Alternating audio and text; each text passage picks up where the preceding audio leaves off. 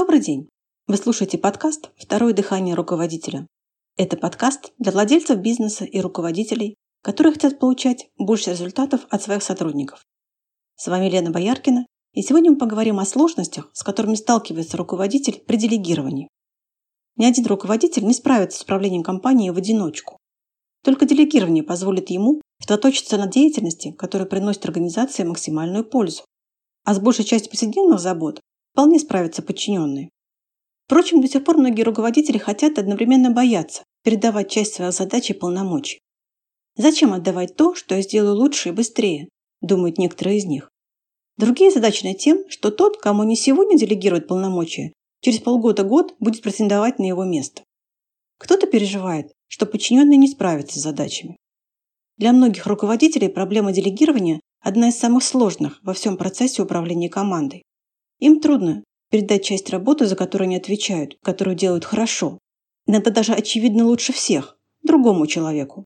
Особенно, если он еще допускает ошибки, и его еще многому нужно обучать, а это требует энергии и времени. Нередко такие менеджеры пытаются все держать в своих руках. Берут себе в подчинение беспомощных сотрудников, окружают их чрезмерной опекой и зачастую вечером или ночью, после завершения рабочего дня, подчищают их недоработки. Возможно, это связано с неуверенностью руководителя в собственных силах, в своем профессионализме. Он думает, если команда будет работать безупречно, может возникнуть вопрос, а нужен ли ей руководитель? Понятно, что такой менеджер неизбежно окажется погребен под лавиной сложных и критичных задач, разочаруется в своей команде и станет неэффективен как руководитель. Это примерно то же самое, как если бы дирижер стал опасаться, что музыканты оркестра без него будут играть так же хорошо и слаженно, как и с ним. Так как все же начать делегировать? Вначале составьте список задач, которые необходимо передать, и посмотрите, кому из ваших сотрудников их можно поручить. Делегировать любую задачу следует целиком, а не отдельными последующими распоряжениями, ставя каждый шаг в выполнении задачи как отдельную задачу. Не стоит оставлять себе какую-то часть задачи в качестве средства контроля или демонстрации власти. При делегировании ставьте задачу четко, чтобы было понятно, какой результат в итоге должен быть получен, к какому сроку, в каком виде, Обязательно спросите подчиненного, как он понял, что ему надо сделать, чтобы убедиться, он понял именно то, что вы ему сказали. Это крайне важно, если вы не хотите в назначенный срок получить вместо птицы Феникс гуся в яблоках. Оставьте себе промежуточные точки контроля выполнения задачи, но не контролируйте каждый шаг, принося таким образом подчиненному больше вреда, чем пользы. Чтобы избавиться от беспокойства, будет ли выполнена работа или нет, имеет смысл делегировать сотруднику ту работу, с которой он может справиться.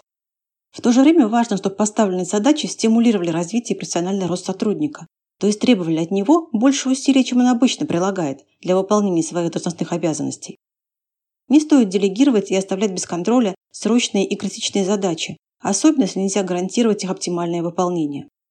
Если у вас все задачи срочные и критичные, не ладно что-то в датском королевстве, и надо искать причину этого. Возможно, вам покажется это странным. Для собственного же блага руководителю стоит делегировать работу, в которой он является экспертом как исполнитель, поскольку она мешает ему развиваться как управленцу и ограничивает его профессиональный рост. Самая распространенная ошибка, которую допускают менеджеры при передаче части задач подчиненным, это делегирование работы и ответственности без передачи полномочий. Конечно, многим руководителям сложно предоставить сотруднику свободу в принятии решений и в совершении ошибок, но без этого нельзя рассчитывать на рост, развитие и инициативу подчиненных. Поэтому разумный риск делегирования необходим. Кроме того, часто ошибкой является делегирование только неинтересных дел или ведение тяжелых переговоров. Но это, по сути, даже не делегирование, а просто попытка руководителя избавиться от неприятных задач.